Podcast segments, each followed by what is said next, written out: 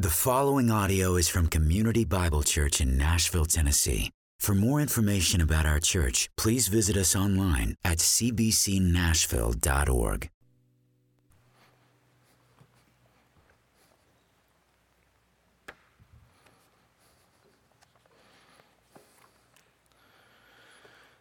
Good morning.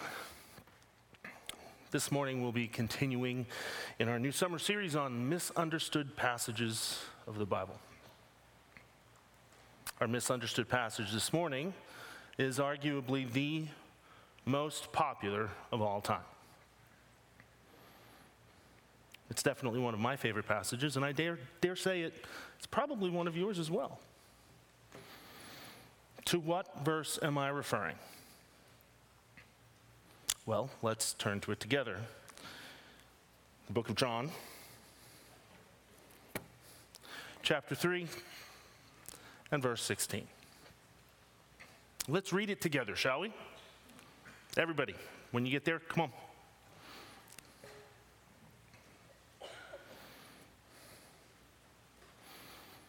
And here we go. For God so loved the world that he gave his only Son, that whoever believes in him should not perish, but have eternal life.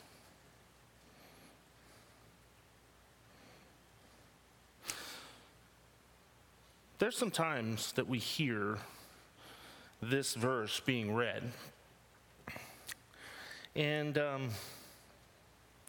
sometimes it might cause us to say, like Inigo, what is this verse you keep using? You keep using this, this, this Bible verse. I do not think it means what you think it means. And by show of hands, how many of you have heard this verse being read and thought the same thing? Okay. Good, good bit of you. There are a multitude of ways in which this verse can be misunderstood, and really it comes down to it's just far too often taken out of context and forced to stand on its own. When we do that with any verse, we can make that verse mean pretty much anything we want it to mean. Dr. Sproul, R.C. Sproul, said that his father coined this phrase that a verse taken out of context is a pretext for a subtext, a subtext for a pretext. You can't take verses out of context, it changes their meaning, or at least it gives you the opportunity to change their meaning. The misrepresentation of John 3:16 has been used to declare the heresy of universalism. Universalism? What's that? It's the belief in the salvation of all souls. Everywhere, for all time, everyone will be saved. Well, how do they come to that understanding from this passage? That everyone will be saved? Well, it is partly from this passage, but it's actually more from uh, 1 John uh, chapter 2 and verse 2, where John says, My little children, I'm writing these things to you that you may not sin.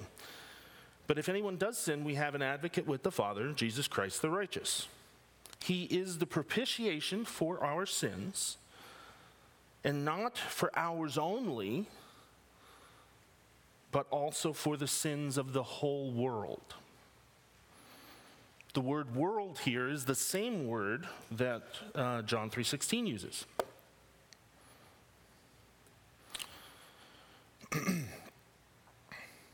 it the misunderstanding that everyone will be saved comes from a, a misrepresentation of what John is saying about the word world. What word is he using? If the word world means every person who ever lived or ever will live, then everyone will be saved because of the objective nature of propitiation, the satisfaction that Jesus provided on his, on his cross, his death, burial, and resurrection, satisfied God's wrath against sin. All sin. And so, if the word world means every single person who ever lived, then no sin would be left unforgiven, even the sin of unbelief. So this brings us back to John 3:16.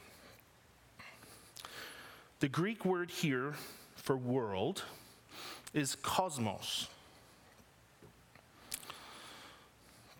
The idea of the entire creation, the whole created order, everything that's in the world, all the people in it. But the problem is, is that the word cosmos is actually a general word. It's not a specific word. Let me il- illustrate. I love vegetables. Absolutely love them. All kinds of vegetables. Whether they're raw, cooked, doesn't matter. I love them all. Okay. Somebody shout out a vegetable. Love it. Raw or cooked, salted, unsalted, I don't care. Broccoli, delicious. What did you say? Cucumber. I'm growing cucumbers in my garden right now. I love cucumbers. I can't have enough of them. What's that? All right, cooked carrot. Come on, that's coming from my son, and he knows I love carrots. I love carrots, but when they're cooked, when we adulterate them like that, they change their taste and they're not so good.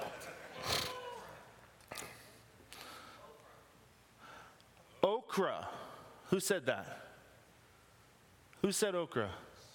Back there, Kayla? Okay. Well, you've actually brought me to my point. Peas, beets, and okra. They're all vegetables, aren't they?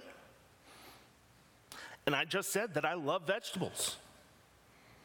I loathe peas, beets, and okra. Do not put them in my face. And as my son so rightly pointed out, once you cook the carrots, I don't like them either.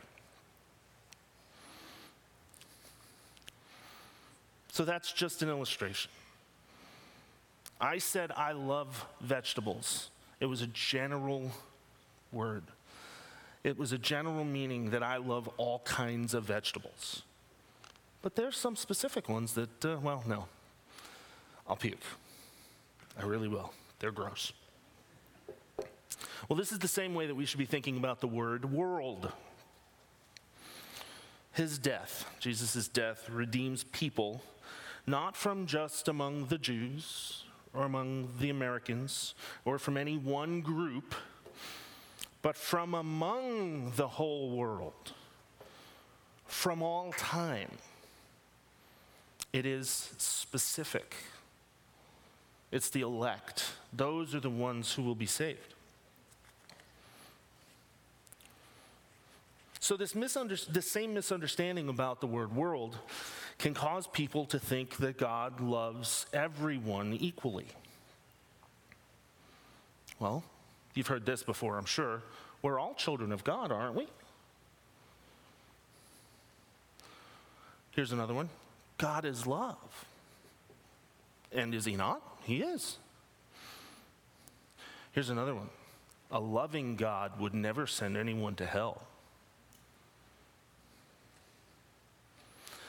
But does God really love everyone equally? Well, there are some passages to seem to indicate that he does. Let's turn to Matthew 5.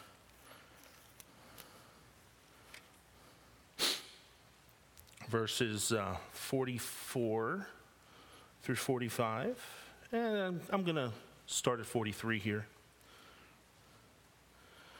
You have heard that it was said, You shall love your neighbor and hate your enemy. But I say to you, love your enemies and pray for those who persecute you, so that you may be sons of your Father who is in heaven. For he makes his sun to rise on the evil and on the good, and sends rain on the just and on the unjust. Seems that God loves everybody equally. Makes his sun to shine on all of us, regardless of whether we're believers or not. He gives us rain to water our plants and refresh us. Okay, let's uh, go to Psalm 65, 9 through 13.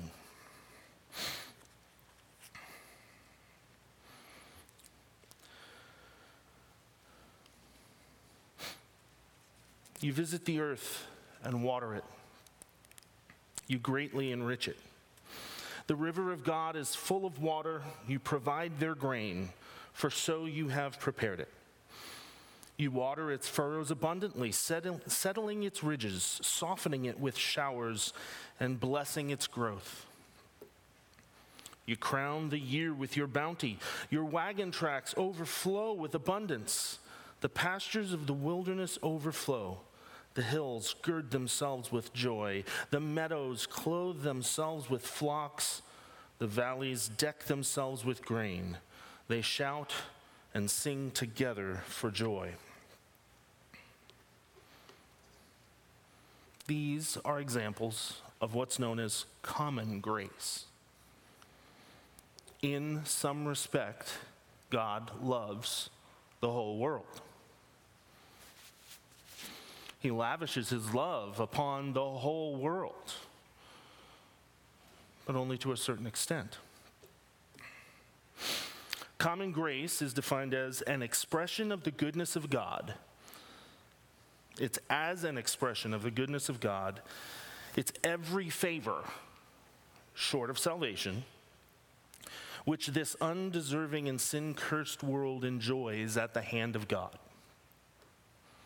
This includes so many things, such as the delay of wrath the mitigation of our sin natures. We're sinners, but we're not nearly as bad as we could be. Natural events that lead to prosperity. God gives us the ability to think and to work and to earn money in order for us to feed our families. The, even the money that we get is a gift from God. For all good gifts come down from the Father of lights, with whom there is no change or shifting shadow. All gifts that humans use and enjoy naturally. But this common grace, it excludes salvation. So there are other verses that indicate that God actually hates the sinner. What? Have you heard those verses? How does that line up with God is love? Well, Psalm 5, verses 4 through 6 says, For you are not a God who delights in wickedness. Evil may not dwell with you. The boastful shall not stand before your eyes. You hate all evildoers. To be clear, this word hate is truly what we think of as hate.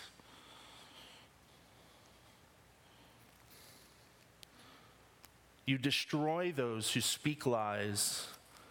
The Lord abhors, another word for hate, the bloodthirsty and deceitful man. And then in Psalm 11, just a few pages over, verses 5 and 6 The Lord tests the righteous, but his soul hates the wicked. And the one who loves violence, let him rain coals on the wicked, fire and sulfur and a scorching wind shall be the portion of their cup. Why? For the Lord is righteous he loves righteous deeds. The upright shall behold his face. And then Romans 9, verses 10 through 13.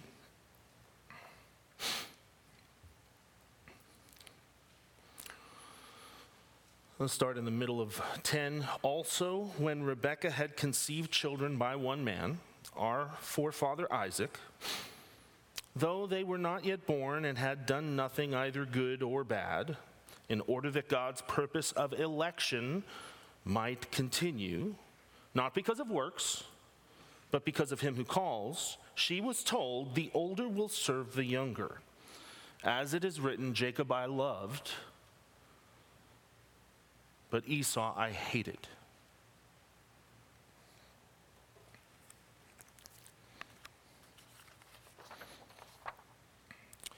These, unlike the examples before, where it was a common grace, these are examples of a particular hatred. If there's examples of particular hatred, then there must also be examples of particular love. Now, for those who deny universalism, and really anyone who honestly reads the words of Jesus must deny universalism because he specifically says that people will go to hell. He says that they will have their part in the lake of fire. He says that it is a place where the worm does not die and the fire is never quenched. Hell is a reality. There is an understanding that there are truly people who go to hell.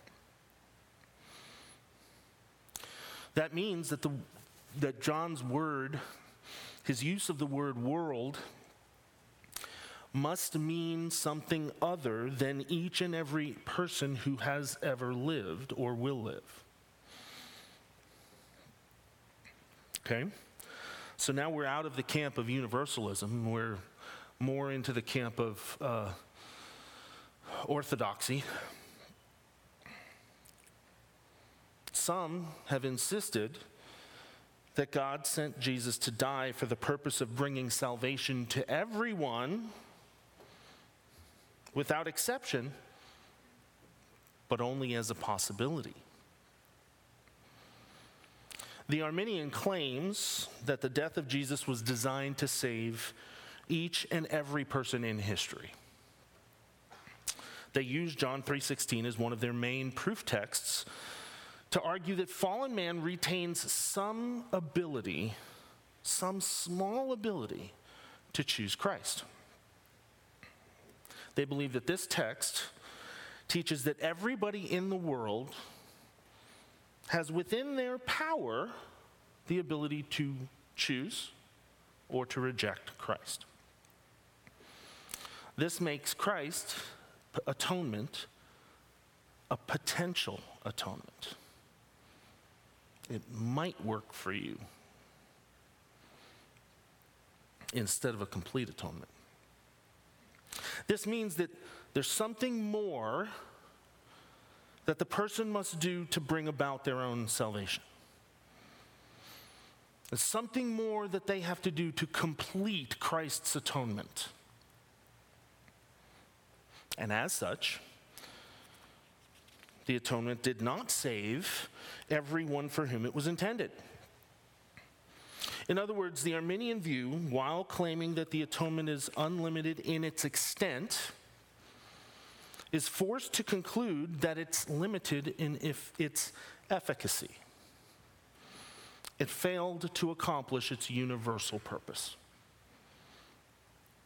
Now, if John 3:16 really does imply a universal natural human ability of fallen men to choose Christ, then that implication would be wiped out by Jesus' explicit teaching to the contrary. I mean, he was quite clear when he said, No one can come to me unless the Father draws him.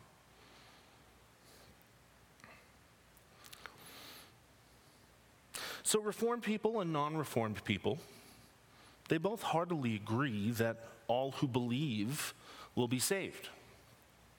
And conversely, all who do not will be condemned. They just disagree about who has the ability to choose Christ. Jesus makes clear that the salvation of those whom the Father gives me and only those, it's not just a mere possibility, it's an absolute certainty. They will come to me. So, the point made by the world is that Christ's saving work is not limited to one time or place, but rather it's limited to only the elect from all over the world and in every time and place. So, now that we've seen some of the wrong ways to read and interpret this verse, let's attempt to recover the wonder of John 3:16 by reading it in its context.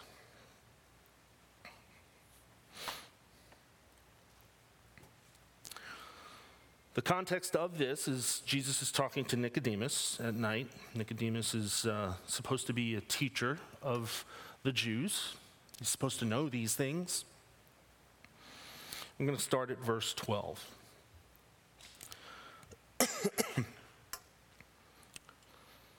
if I have told you earthly things and you do not believe, how can you believe if I tell you heavenly things? No one has ascended into heaven except he who descended from heaven. The point here is Jesus, being the one who did descend from heaven, has the authority to speak about heavenly things.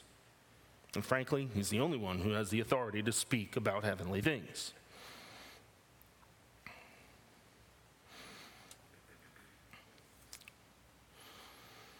And as Moses lifted up the serpent in the wilderness,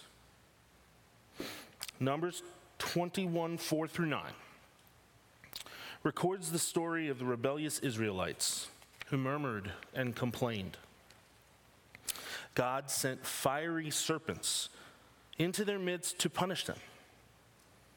And God told Moses to put a bronze serpent on a pole with the promise that whoever looked at it, just looked at it, would live.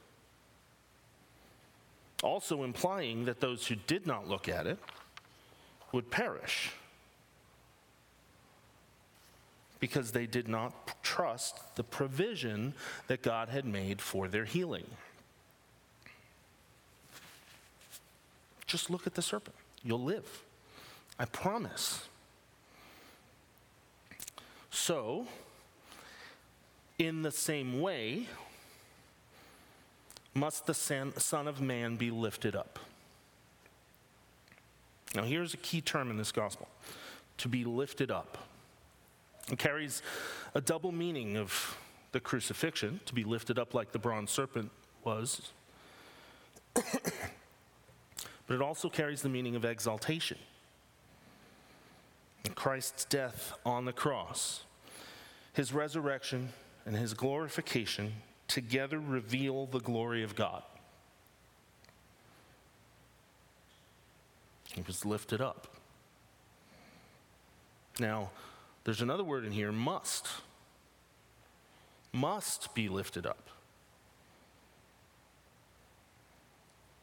This must points to God's sovereignty, points to the purpose for which he was lifted up. He must be lifted up because before the foundation of the world, God and the Son and the Spirit came together and made a promise to each other that they would redeem a people for themselves, for their glory. He must be lifted up. This is the only way for that promise to be fulfilled. The crucifixion was the keystone of God's eternal plan to save his people.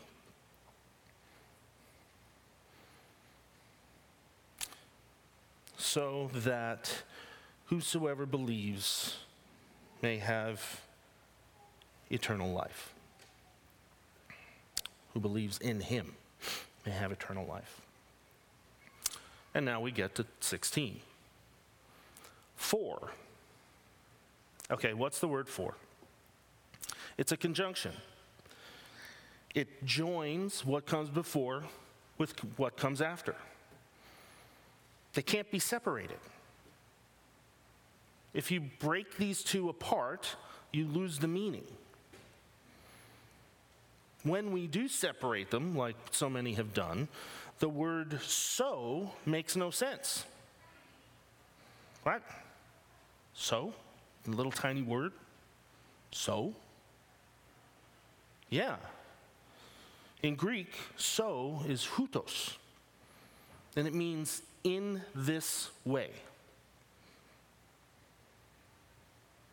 It's the same thing. So must the Son of Man be lifted up, like the serpent, in the same way. As the serpent was lifted up, the Son of Man must be lifted up.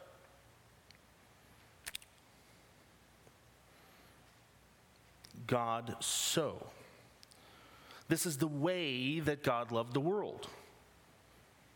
Not only did he give his son, but he gave him with the express purpose of lifting him up.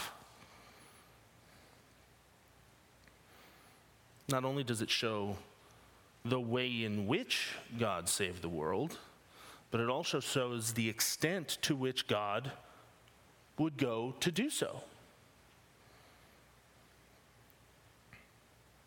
Would sacrifice his only son.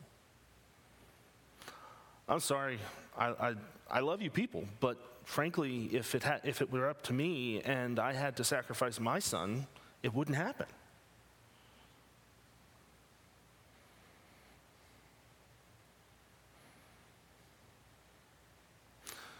Now, why?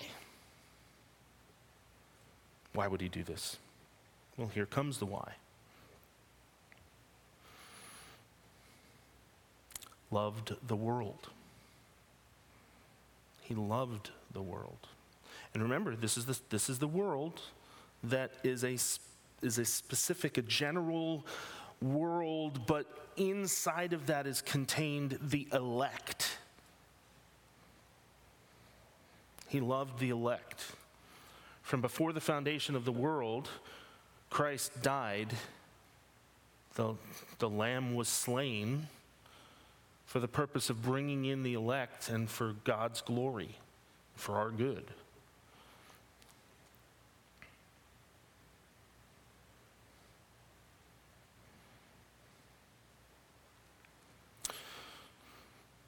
Now, look,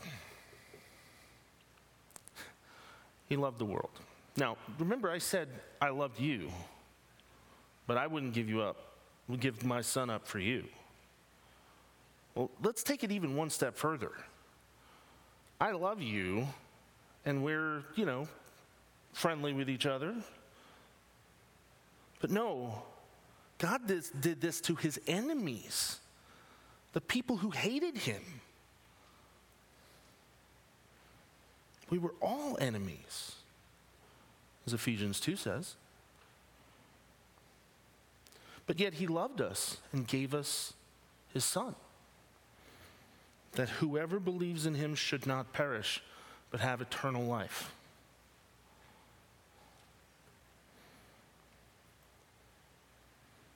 Wait a minute. We were his enemies. Shouldn't he be condemning us? Well, if we continue on, yeah, he absolutely should be condemning us. This is, this is one of the reasons why people get this verse wrong. They say, well, God loves everybody. No.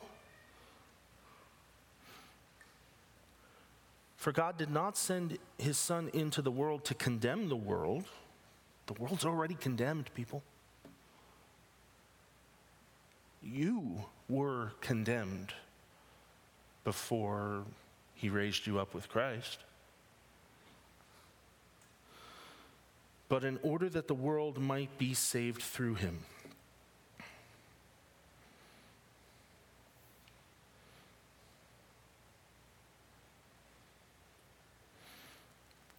Whoever believes in him is not condemned.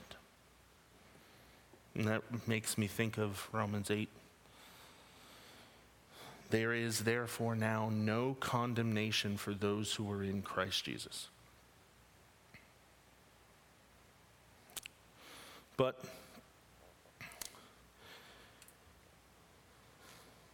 whoever does not believe is condemned already.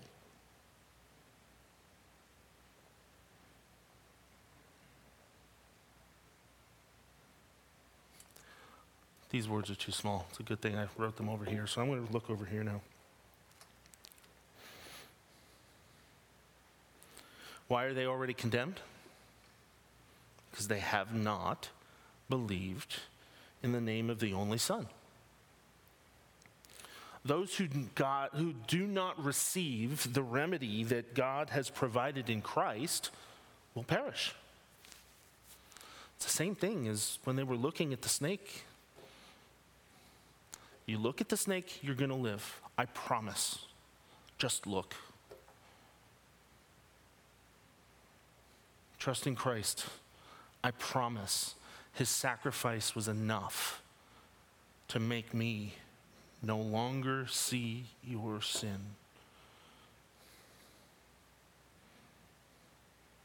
Those who do not receive the remedy God has provided in Christ will perish. Yet it remains true that anyone who does believe will not die, but live in God's presence forever. And this is the judgment. The light has come into the world. And people loved the darkness rather than the light because their works were evil. For everyone who does wicked things hates the light and does not come to the light, lest his works should be exposed. I see all five of the doctrines of grace in these verses. I see total depravity. I see unconditional election, limited atonement, irresistible grace, perseverance of the saints. I even see the, the idea of um, the hypostatic union, all in these verses. Now, I don't really have time to show you where I see each one, but if you want to know where I see them, you can ask me after the service. I'd be glad to show them to you. But I do want to point out one of them and the difference that reading it correctly makes. Unlike the Arminian view of the limited atonement, in which the death of Christ on the cross left something for us to complete, which is no salvation at all. The Reformed view of the atonement says it is finished, complete, nothing more to be added. For those for whom it was intended. It was never intended by our Savior to propitiate God's wrath for everyone who ever lived. Rather, it was his intention to redeem all of his people from all time completely.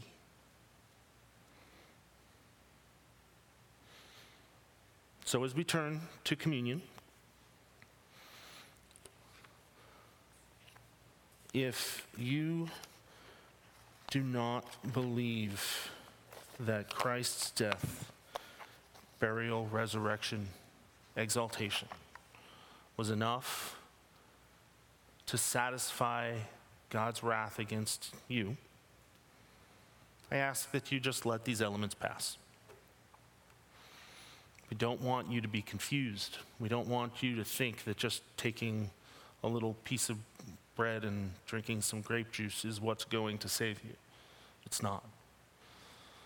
We do this remind, to remind ourselves that Christ has already done everything that is necessary to make you right with his Father.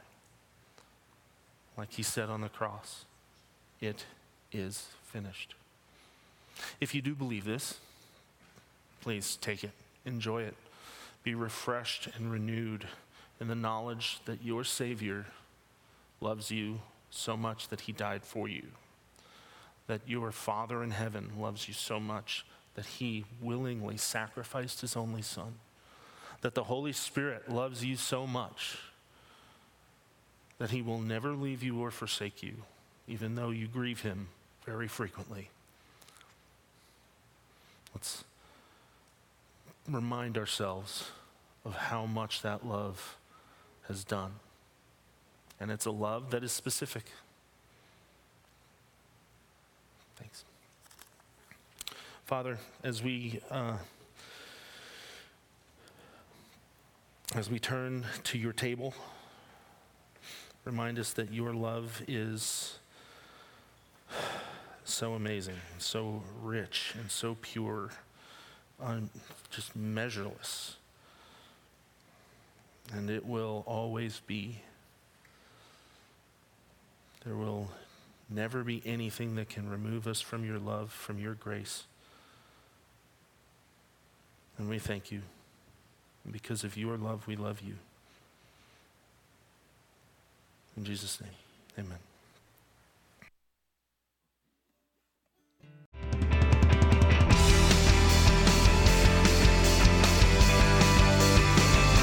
Thank you for listening to this audio presentation from Community Bible Church. For more information, please visit us at 6005 Edmondson Pike in Nashville, Tennessee, or online at cbcnashville.org.